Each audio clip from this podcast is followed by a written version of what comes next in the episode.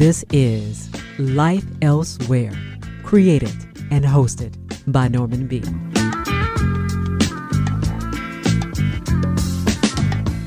Hello there, welcome to Life Elsewhere. I'm Norman B.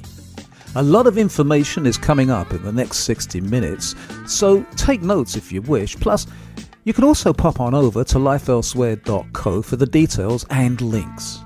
Now, later in the show, a wonderful, moving piece of music from an artist out of Brooklyn. Distant Intervals is the full length debut from cellist and composer Izzy Her. Make sure you do not miss this. First, my guest is Dr. Benoit Kampmark. He's a senior lecturer in the School of Global, Urban and Social Studies at RMIT University in Melbourne, Australia. We love having Dr. Benoit on the program because he always is able to come up with some alternate answers and opinions to some of my questions. And I've got six questions that I've uh, given to him and we're going to get into them right now. Benoit, thank you so much once again, as always, for joining us at Life Elsewhere. It's a pleasure being with you, Norman, as always. Let's start off, Benoit, with a question that has been bothering me really for quite some time, but it came to sort of a pinnacle, uh, what, two weeks ago the the media's responsibility and and the, why it came to the fore is because of the outrage over CNN's supposed town hall with the past president, Mr. Trump. And I wonder, and I want to get your take on this: is the pot calling the kettle black with the outrage? After all, Trump was incredibly good for ratings, as the head of CBS said before Trump became president. And if I remember correctly, Morning Joe on MSNBC had Trump call in on the telephone regularly before he became president. Now, when he came down that golden escalator, of course, I said, I wrote this. I said, we would be very amiss if we gave this man too much press, gave him too much attention, because that is what he craves and that is what feeds the beast. And I don't think he's capable or should even be anywhere near being president of the United States. But if we give him a lot of attention, who knows? It could happen. And a lot of people have sort of disagreed with me and said, oh, that could never happen. That's not going to happen. But it did. So, a big long intro there to asking you is the media responsible? And should the media take care about who they talk to and, and how they sort of go on about getting ratings? Well, I guess thank you for that, Norman. And the many of the points you make are very interesting in, insofar as they do illustrate that uh, tense or that tension between a subject that uh, should be covered, in this case, a political subject or political figure, um, and whether one is feeding that particular subject or particular figure uh, for whatever reason it might be. It might be for ratings. It might also be because uh, you know one wants to be informed about the public conversation more. I think we're way beyond the point about that insofar as the you know the the whole Trump phenomenon and the whole issue of covering him in the United States has always been a, a fraud problem, a mm. fraud mm. issue, uh, and and the reason is precisely that he does exist on the oxygen of coverage and the oxygen of interest that comes from that, from being controversial, from being you know, from carving up this figure as a you know reality TV host, uh, uh, the the apprentice, to all, all, a whole range of sort of things that happen with that the the reality is that he's now become an amalgam of so many things. So it's very hard not to cover him in some way. And so the media do have a responsibility, I'd argue, to a certain extent, to cover what he does and, and or doesn't do. The problem is that they have also derived, when I say they, various media outlets, CNN being one, and also you know uh, numerous other networks, uh, not supposed certainly, and not just Fox, they have derived enormous ratings um, from the Trump era during the time Trump was in um, actually in office. Yeah, uh, and and during this time they were uh, quite happy to run his controversial remarks on a regular basis, his tweets and so forth.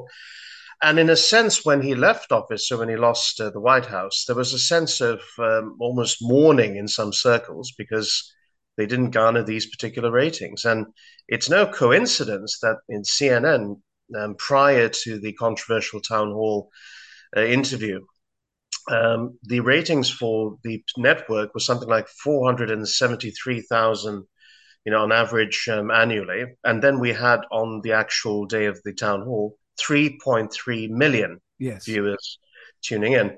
So it's no wonder that, in a sense, the the response within CNN has been a very uh, a very turbulent one because you have, of course, the boss uh, Chris Licht, who sort of made essentially the point that, well, yes, it, it's a difficult subject. It's not particularly pleasant for a certain number of um, Americans to see clapping for various comments Trump reiterated, and he he did the same thing as he's done many times before, claimed that uh, he didn't have a, a, fundamental role in the January sixth. Uh, uh, insurrection, but also that ambivalent about various things like the Ukraine war, um, and of course the old that old canard of uh, the rigged elections. Yes. Um, but the the the fact is that, and you know, Licht did say, and he's he's right about this one, that a, a very large number of the population of the populace will want to vote again for him should he uh, you know, actually get the nomination for the Republicans. At this point, he is still the lead candidate. Yes. Um, and so, not covering that or not giving him some kind of um, airing is is also, in a sense, a breach. you know, even though you, we can say that you know the CNN's uh, manage, management were being a bit uh, perhaps disingenuous, it would also be remiss not to consider the fact that millions of uh, potential voters for Trump are also you know some way should be considered and i think that's the huge problem in the states there's been this assumption that because you don't like the nature of an argument you ban someone or you cancel someone or you ignore them. Uh, but it doesn't work like that when it comes to these this kind of politics. You can't disappear you know tens of millions of individuals who voted for trump before. And the huge problem here is getting over that divide of what the information is and what the assumptions is. Trump has become something of a cult figure you know, he's big, and it's very hard to throw off cult figures, you know, from their followers. It's it's virtually impossible to convince followers that the man, narrative of the man is deeply troubled and misplaced. And so, in a sense, the media feeding this is emblematic of it. They are also part of the conniving, the connivance in this. But on the other hand, they also have to give some kind of sense about covering him too, because I still remember various outlets in 2016 saying, you know, in the lead up, he can't win, he can't possibly win. Therefore, we're going to we're going to ignore him. We're going to say that he's irrelevant. We put him in the entertainment column or put him in the entertainment section rather than the political or politics section. And guess what? He won. So that that's the thing. It's a remarkable state of affairs, and I understand why it's troubling to many, but it also uh, can't get away from the fundamental fact that he is a political reality and a political force. So, in a sense, the, the transformation of the White House to an entertainment center, um, the transformation of the White House into a carnival, was already well underway beforehand. And, you know, I think we, we have to also be a bit careful to to realize that with certain figures, yes, he's he's seen to be very unpalatable and you know and uh, of a particular kind of uh, if you like, a particular kind of entity and property that is seen to be very um, totally at divergence with the political system, but I see him actually as more consistent than others do. I see the culmination of Trump as being, you know, that 2016, and in a sense, its continuation and of being in the limelight one way or the other has been the culmination of the, the broader bankruptcy of high office in the United States. Because the each and every phase of US history was essentially from the time, and let's not forget the patrician Roosevelt. And when I talk about Roosevelt, I'm talking about uh, Franklin Delano yeah, Roosevelt. Yeah, yeah, was very good with media, who was superbly uh, good with manipulating narrative and media you know, during his time in office. And he, he also, um, you know, in fact, it was said that after Roosevelt, uh, the presidency was forever ruined uh, because um, every president since then had to smile constantly like an idiot.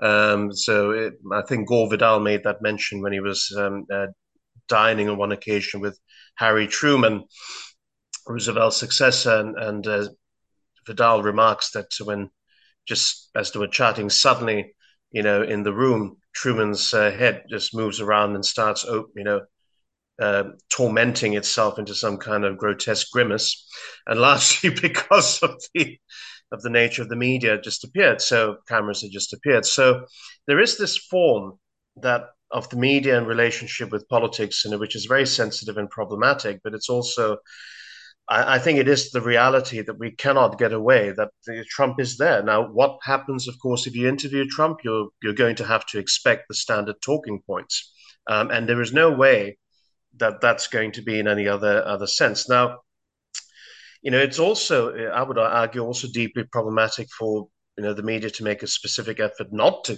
cover him either, because that that's also essentially saying, well, you know, a good number of that part of the states forget about it.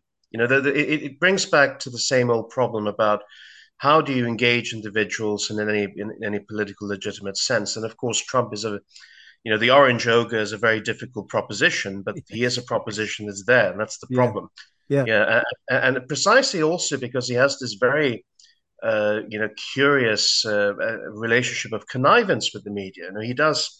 You know, the media has a, almost a, obsessive pathology about Trump has also generated its own interest. So whatever Trump says or does enchants and terrifies people even more, which means that people report about it even more.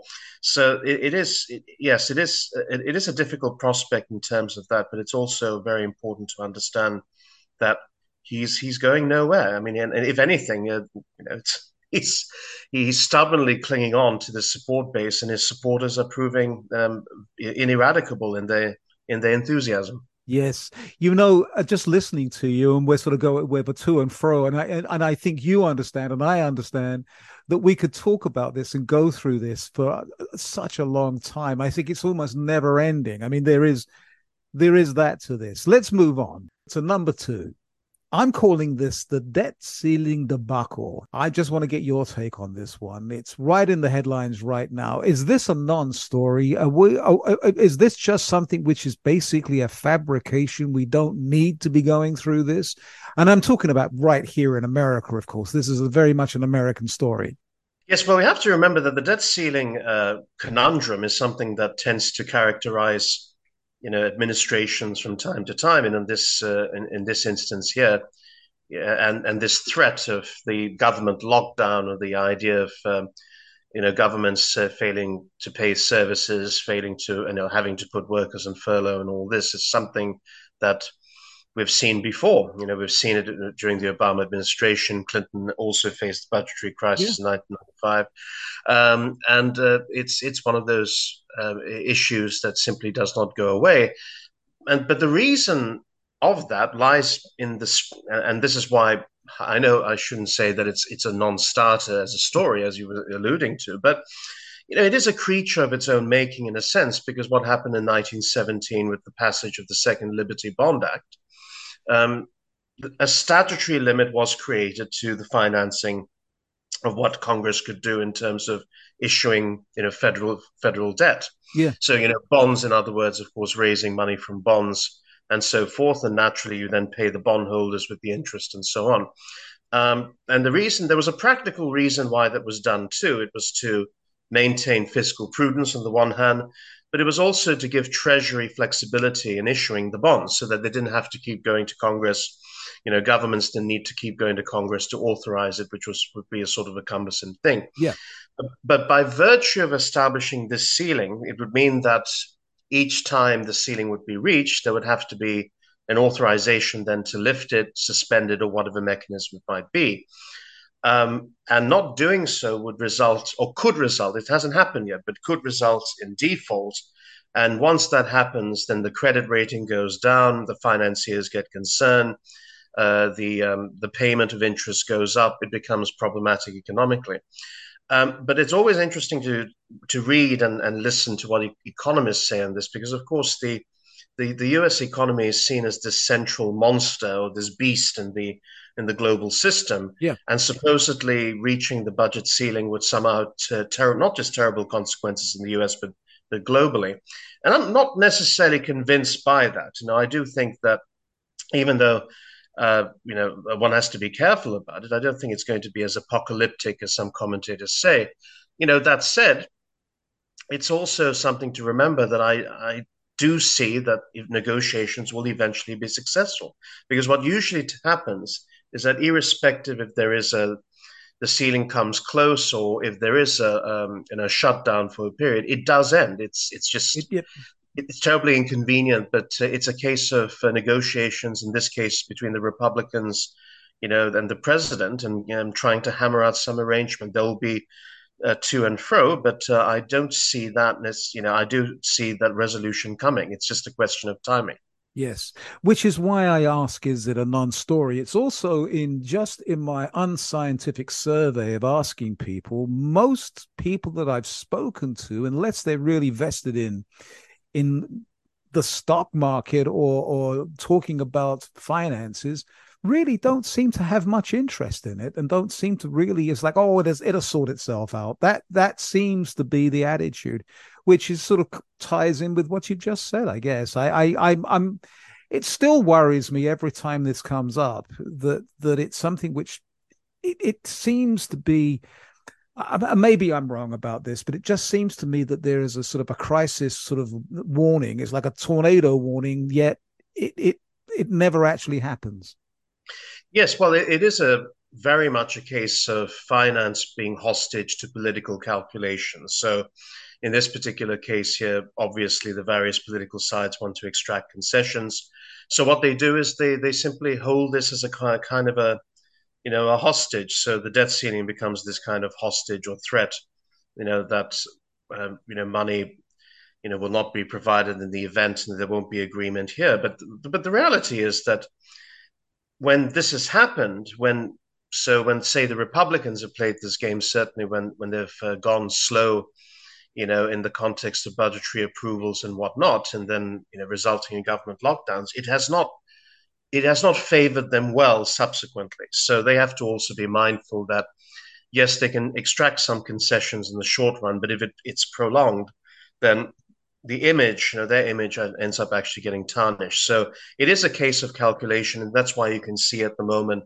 You know, I I, I do think that the prospect of settlement is going to come soon, uh, and I just don't see this dragging out because they, you know, they also let's face it, the Republicans are facing their own problems, you know, in terms of how to deal both with the the, the issue of presidential candidates, but also their own reputation in terms of what's going to happen in the next elections. Well, you've just segued into the next question, which is uh, fits in. So we've sort of almost sort of touched on this. Number three, the GOP presidential candidate race. Tim Scott threw his hat into the ring today. We expect that the governor of Florida will do the same thing in a couple of days' time. But once again, is this just a much ado about nothing as Trump still maintains a massive lead? Yes, and that's precisely it. It's a very curious state of affairs where you, have got this fabulous uh, dysfunction in the U.S. Uh, at the moment between, on the one hand, you know, a, a president uh, who's said that he will be running. You know, as, uh, this is uh, President Biden, who will uh, wants the nomination for the Democrats for the next election. Um, but you also have many Democrats who simply did not really want him to do so. But in the face of potential Trump as, as candidate, they would reluctantly or begrudgingly say yes to him. But the majority of Democrat voters do not want him. It's quite the opposite with Republican voters and Trump. So you've got candidates, you know, who are throwing their hats in the ring, as you said, Tom Collins and so on, and, and recently um, others, uh, yes, the governor of Florida potentially. But the reality of it is, is that Trump maintains a stranglehold he's taken the Republican establishment, the GOP, by the by the throat, and it's very hard, um, in a sense, for him to let go and for them to let go of him. So. The Republicans risk also facing a, a very bloody internal battle uh, were this uh, race to really heat up. So they have they face a dilemma too about where they, they stand with Trump. It's the old it's the old issue about whether uh, the the guard, the traditional GOP guard, the, the pre Trump guard, if you like, try to assert some kind of control, or whether the moderates, there are virtually no moderates left to speak of in in the in terms of the Republican circles, but uh, for those to try to step up, and that's something that'll be fascinating. But they will confront this uh, ferocious, very hard to contend with beast called Trump. So let me ask you this, Benoit. Will does this mean that until Trump is no more, that the Republican Party is going to be in this? I, I, I, want to use the word mess, but I, I think it's, it's it's a lot more than that. In this sort of strange situation, that it's not like the Republican, the old the old Republican Party. It's something completely different now. It, it it's it's it's the Trump Party. So is it mm. going to remain that way? Are there heirs to Trump that are going to continue on?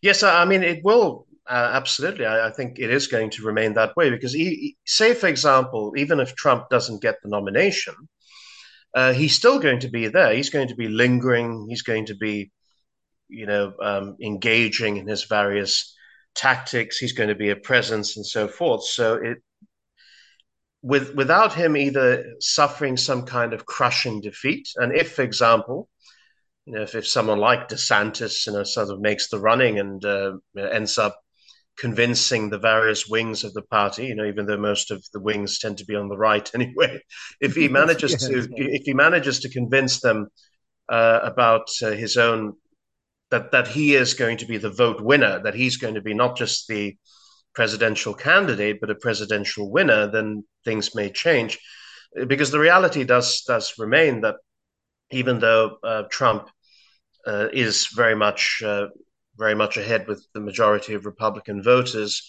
how that will translate into votes um, and a triumph in terms of presidential victory is another story. Uh, the reality is that you do have to garner some individuals, you know, individual voters and centrist voters and whatnot. Uh, and DeSantis will, even though he's he does have his own peculiarities, uh, does have, in some sense, possibly greater appeal um, to those voters. But that remains to be seen. You can also see DeSantis playing very populist measures as well. So the the reality remains this: uh, Trump so far doesn't look like, short of being rendered illegitimate, short of being banged up uh, and the key thrown away.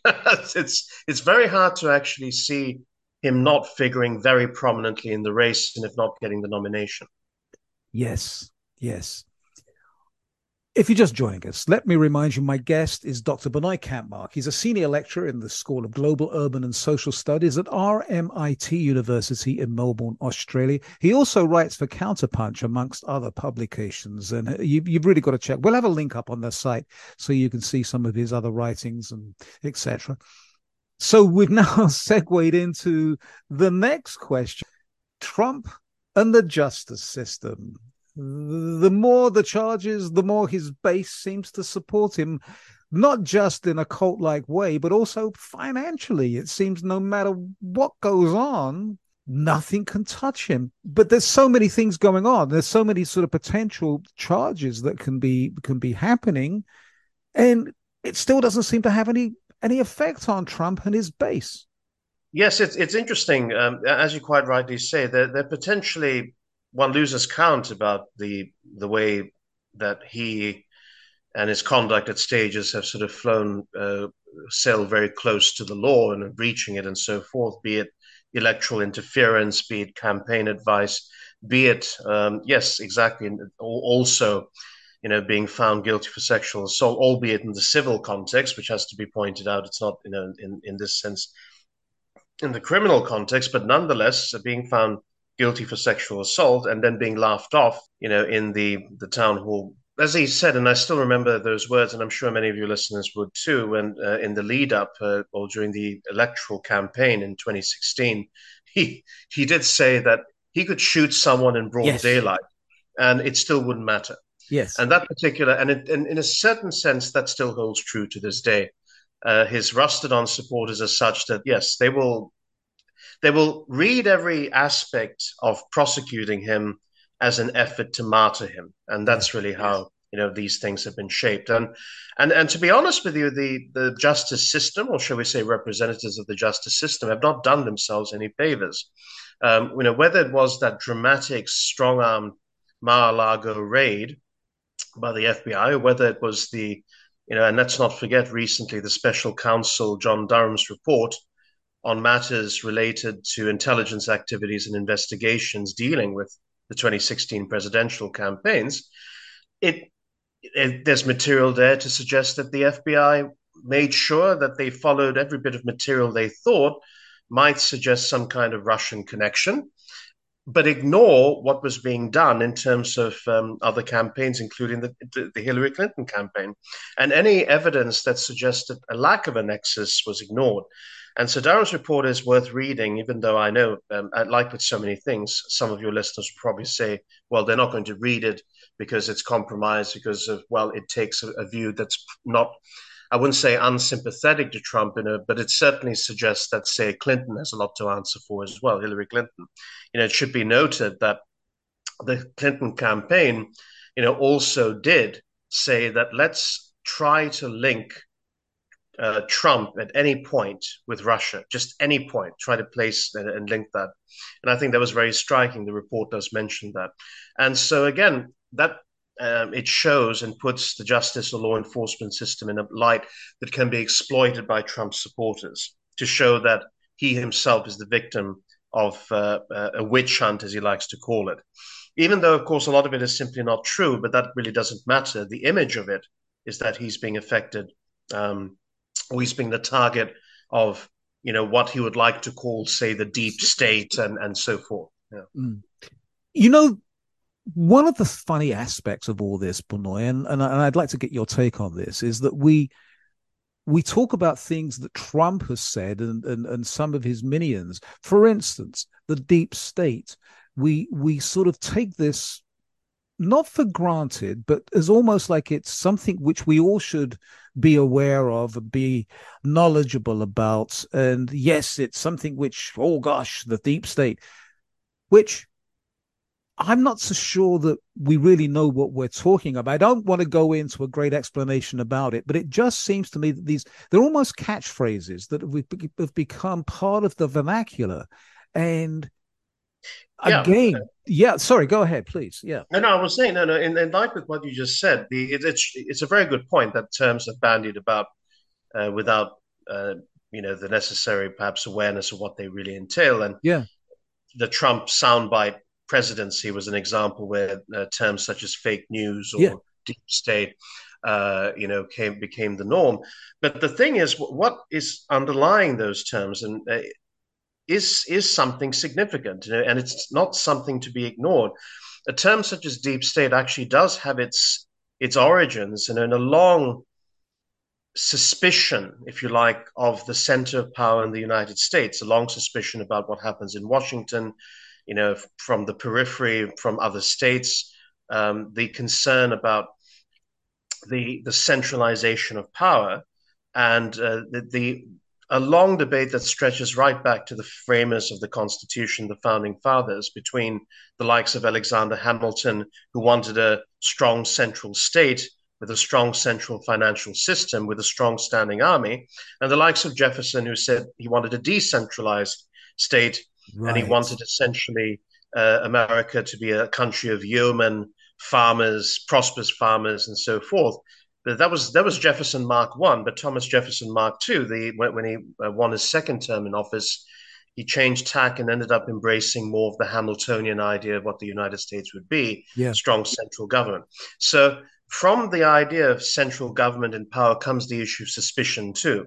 And let's face it, uh, the various uh, U.S. entities of government have form when it comes to this. The behavior of the CIA, the wiretappings, the the behavior of uh, law enforcement of FBI under Hoover, uh, the behavior, you know, under the Bush administration of uh, warrantless surveillance of U.S. citizenry, exposed uh, subsequently, of course, uh, then by Edward Snowden, and also, you know, even during um, Obama's time. So a lot of this gives succor, gives you know nourishment for the idea that there are seated officials, officials that are unaccountable or perceived to be unaccountable.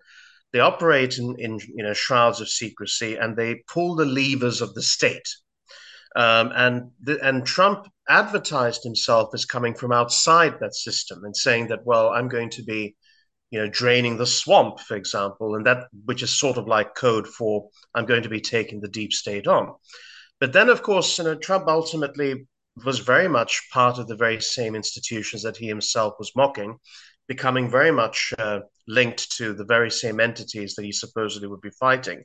And I think that was confirmed by the fact that he refused to drop or pardon Assange, for example, Julian Assange, you know, uh, the case is still ongoing against the WikiLeaks founder, when he had a chance to do so. So many individuals who support, who might have supported uh, uh, Trump because of his link with Assange, you know, because he had, after all, benefited from the publications of WikiLeaks in 2016, lost heart when he did not take that measure, because that was almost like an indication that Trump was not really against the deep state, if you like. My guest, Dr. Benoit Kampmark, Senior Lecturer in the School of Global, Urban and Social Studies, RMIT University in Melbourne, Australia, is my guest. The question before us, and we've got a couple more to go, is the UK, Benoit, beyond repair? It does seem like it's it's got some cracks and some problems going on. Rishi Sunak and pals seem to be uh, getting a lot of um, a lot of heat at the same time, we've just had the Charles III show, which in turn has received quite a lot of um, not exactly favorable favorable sort of uh, opinions. Two separate things, or are they? What's going on in the UK? Yes, well, you're right, Norman. Things have not been perhaps the best for the the current prime minister. The well, the latest, as it were, in a number of prime ministers of late that Britain has had. Uh, as we know, it's been rather turbulent at number 10. But Sunak, when he did come to um, power, was trying to already deal with the enormous mess that had been created by his uh, predecessor. And the reality is that the UK, of course, is suffering, as uh, other economies, of course, uh, um, rising inflation, finding it enormously difficult to curb that, uh, uh, rising energy prices. And there is this ongoing issue. And when I was in the UK back in, in January, it was it was palpable this sense of foreboding about the uh, the whole Brexit business. It was interesting how many uh, talk shows and how many news items featured individuals who were now, if not having second thoughts about it, certainly expressing doubt about the wisdom of having voted to leave uh, the European Union. Uh, and a lot of it is to do that, that, that virtually every economic forecast that comes out, be it from the IMF or be it from whichever international institution it might be, it shows Britain performing um, worst as um, of any of the, if not countries in the OECD, then certainly countries in the European area, so to speak. So things are not looking good. Uh, Sunak is steering a very rickety ship. And uh, his own party is also deeply unpopular. Uh, the recent council local um, elections uh, gave the Tories an absolute pasting. So, um, yes, in addition to that, problems within his government, of course, there are issues with migration, a very controversial uh, context in terms of dealing with the number of arrivals across the channel, some very heavy handed proposals have been circulated um, in both legislation and in policy by Suella Braverman, the uh, secretary you know, of the, the Home Secretary, uh, impractical notions of detention and, and the so-called Rwanda solution. You know, the idea of then sending individuals seeking asylum to Rwanda. So a lot of these things are uh, bedeviling the policy landscape in Britain, and it's not looking particularly good for Sunak. So that that's from Sunak's perspective. And I suppose uh, from the perspective of the coronation, it offered a bit of relief from the you know with pageantry and ceremony and so on. But that didn't get away from the problems that that's, that seemed to jar on a certain level that this pomp and circumstance was taking place as Britain is uh, enduring this particular crisis, and so it, it, it sort of it gave a certain impetus, I suppose, to certain into to the Republican movement that maybe this hereditary institution may need to be re-examined. Two last questions for you. Putin. Is he going to run out of soldiers? It seems like he's sending all these men to the front line and they never come home. Uh, it's it's it's tragic beyond words.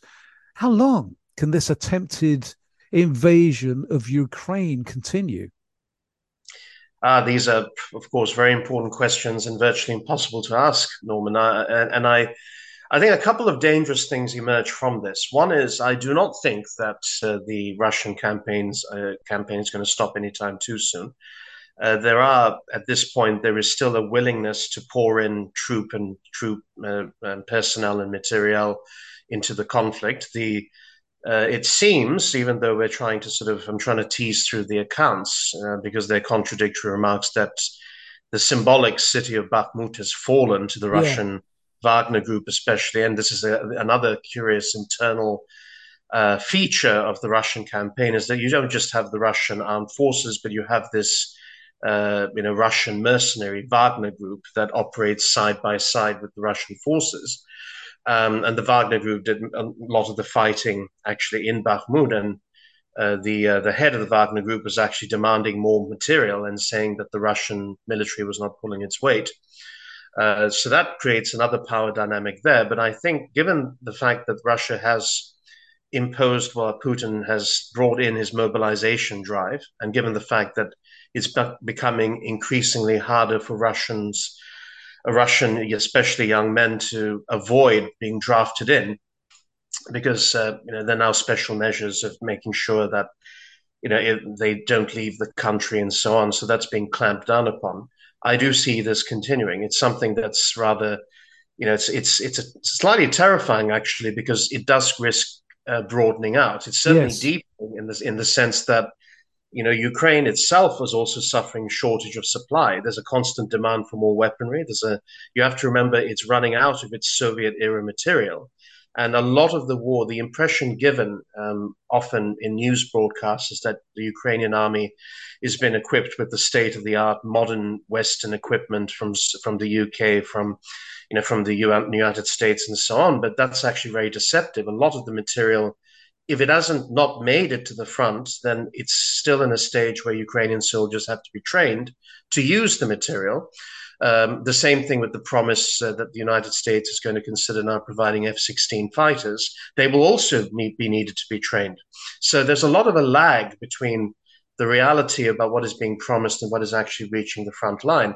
But one thing that is a reality is that uh, on both sides, there's an enormous toll in terms of what's being used because it's a very heavy artillery, missile driven conflict. And in that sense, supplies are running short.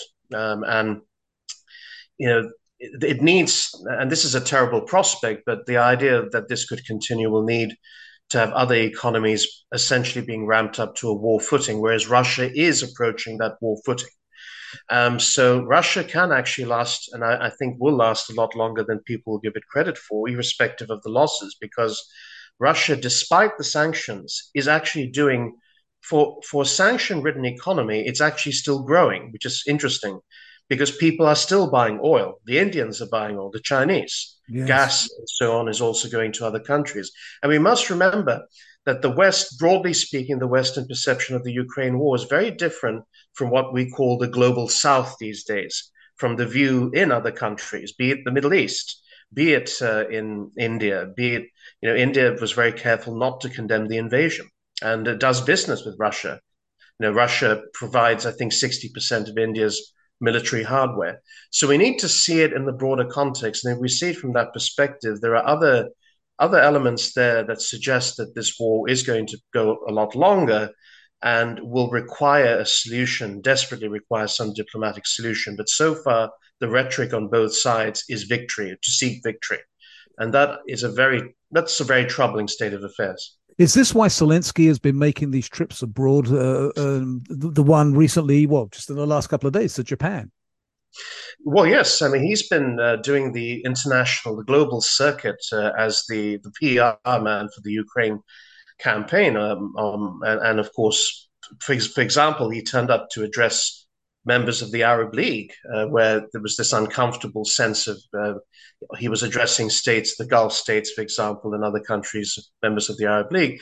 And there was this uncomfortable point where he was also addressing the same audience that also had another individual who's been admitted or readmitted. That's, of course, Bashar al Assad. Yes, yes, yes, yes. Yeah, yeah. So, and, and who, of course, is very much a Russian ally and then supported by, by Russia. So, the you know, Zelensky was trying to sort of play the, the PR card and, and saying that, well, you know, you need to do more. That you being these particular states have to do more to aid Ukraine, and so on. But the message is falling differently and depending on the audience. But you know, in some instances, Zelensky is getting, um, you know, getting a good hearing, but it would be a mistake to assume that it's all going his way. And I think there is a, a, a huge desperation in terms of how this war is, is going to go because this famed counteroffensive has yet to appear. When he was asked uh, about, well, when is the counteroffensive going to take place, he of course said, well, he can't disclose much, but he has said it's been put off for some time. So, you know, the so-called spring counteroffensive, we have not seen that yet. So, um, you know, from Ukrainian forces. So there's a lot of there is a sense that this is going to be very bloody and a war of attrition, and this is where it, gets deeply you know, troubling, not just from the perspective of the losses and the bloodshed, but the instability that this risks causing more broadly. I have noticed, Benoit, here in the United States, that what is going on in Ukraine, unless you once again have some kind of personal interest, it really doesn't seem to be of any concern to most, to the average Joe. And I know I'm generalizing here, but I, I, really don't see very many newspaper articles. It doesn't appear on TV unless, of course, there's been a major airstrike. It just does not seem to be in the general general consciousness. Eh, eh, I'm not going to say anymore. Eh, I think right from the beginning, it wasn't really. You know, there were the flags everywhere, the the, the yellow and blue. But now I don't even see that. I don't see. I just don't see the the concern or the interest. Oh yes, it's Ukraine, and and that's about it.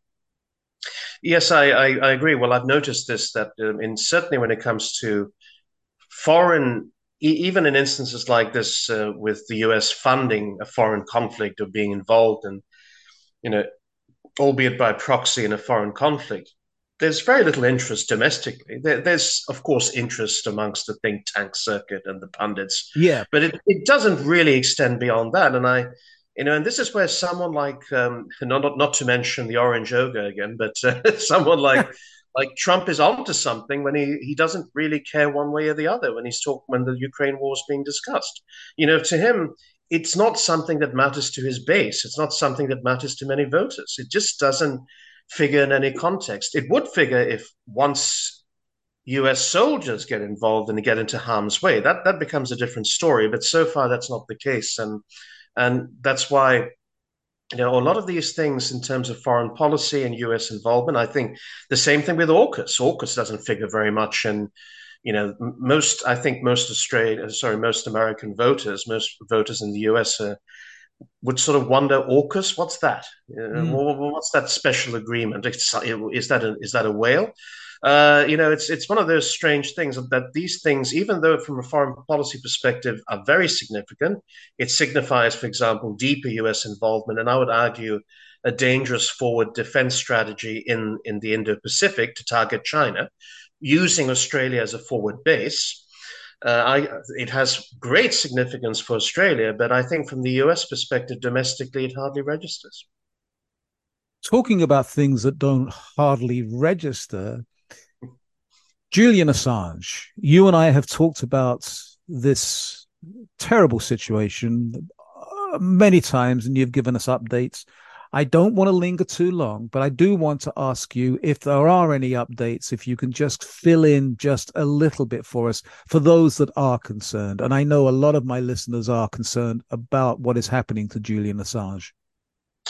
Well, certainly, uh, Norman. Well, so far, the all I can really say on that front is that the the campaign uh, regarding his particular release continues. Uh, there is, uh, you know, you, it's very heartening to see, for example, a number of European politicians get on board and say that this has to end.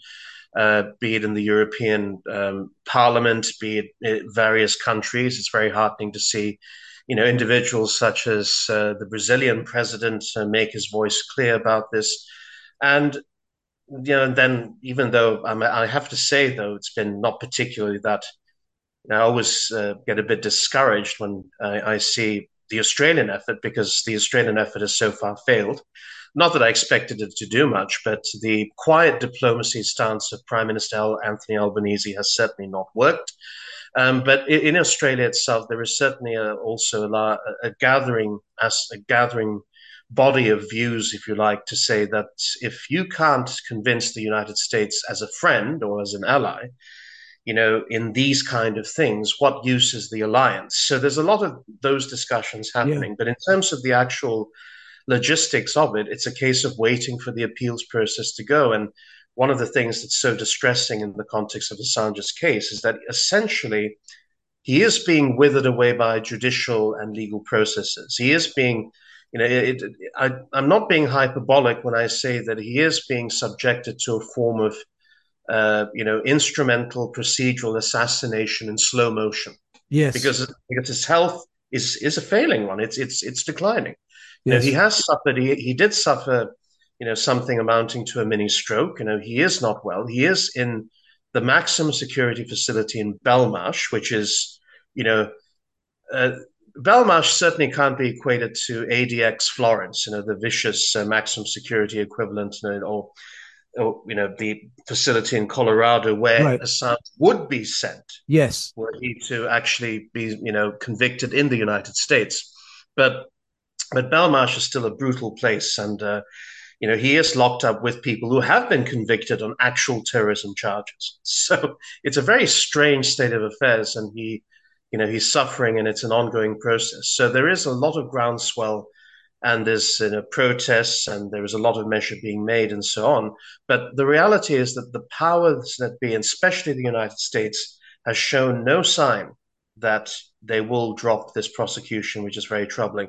It was very ironic in some ways that the recent, you would be familiar with World Press Freedom Day. Uh, on that very day, uh, there was a lot of talk from Antony Blinken uh, of the State Department and, and, a number of US officials celebrating World Press Freedom Day and saying how, you know, the United States is not in the business of chasing journalists and publishers. Yes. it yes. was pointed out by a few individuals to Blinken and company that that was not the case. What about Assange? Uh, because uh, other journalists are being chased up. For example, uh, uh Goshenko, I think, in the United uh, in Russia, is being chased up for very same charges being used against Assange now.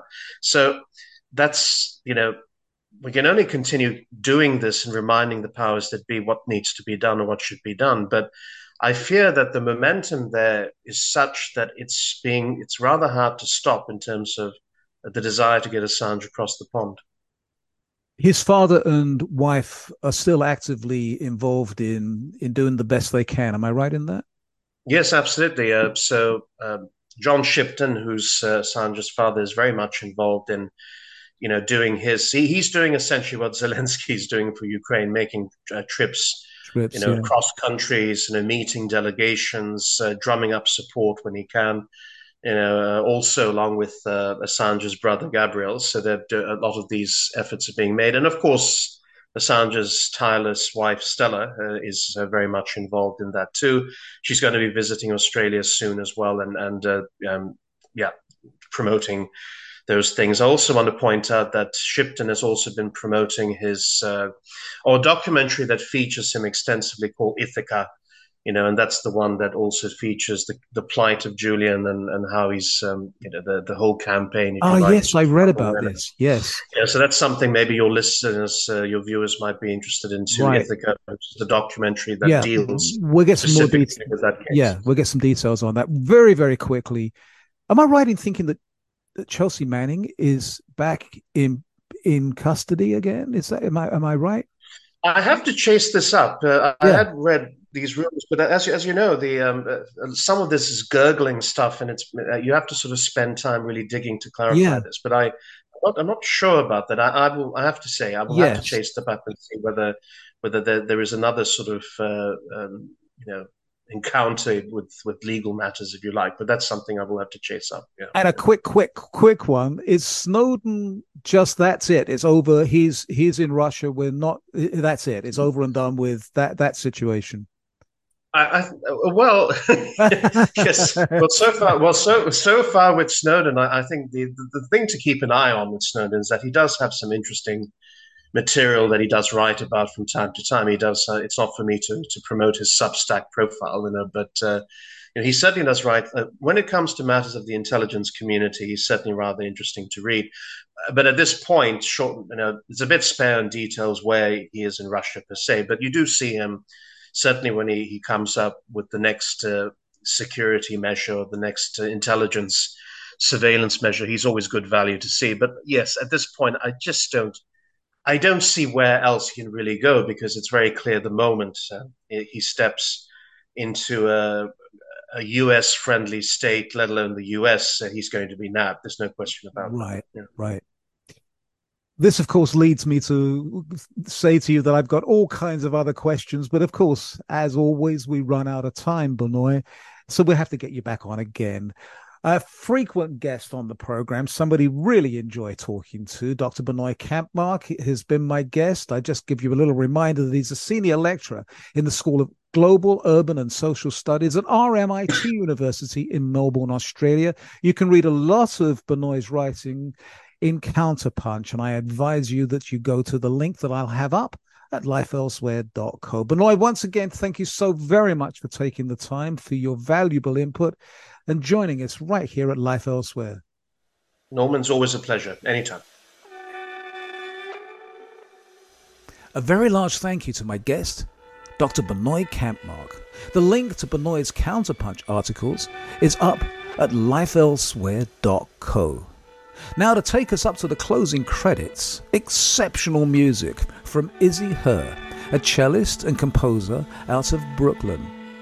Distant Intervals is her debut album, which she says is an exploration of memory, dreams, and the infinite possibilities within imagined worlds. Centered around themes of becoming and transformation, the music encompasses the liminal space between our past and present and future selves. Our ever changing relation to personal memories, the ideals and dreams we have for our futures, and the distance and idealism of these infinite versions of self. Classically trained as a cellist at Juilliard, Izzy composed the album during a period of musical and personal transformation as she moved away from traditional classical performances and notated music while also beginning a long awaited process of gender transition. Now you'll understand why the clever name makes sense. Go to lifeelsewhere.co for the link to Izzy Herr's music and do make sure you check out the evocative video. Till next time, be well, be safe, and you know it makes sense. Be nice. Bye bye.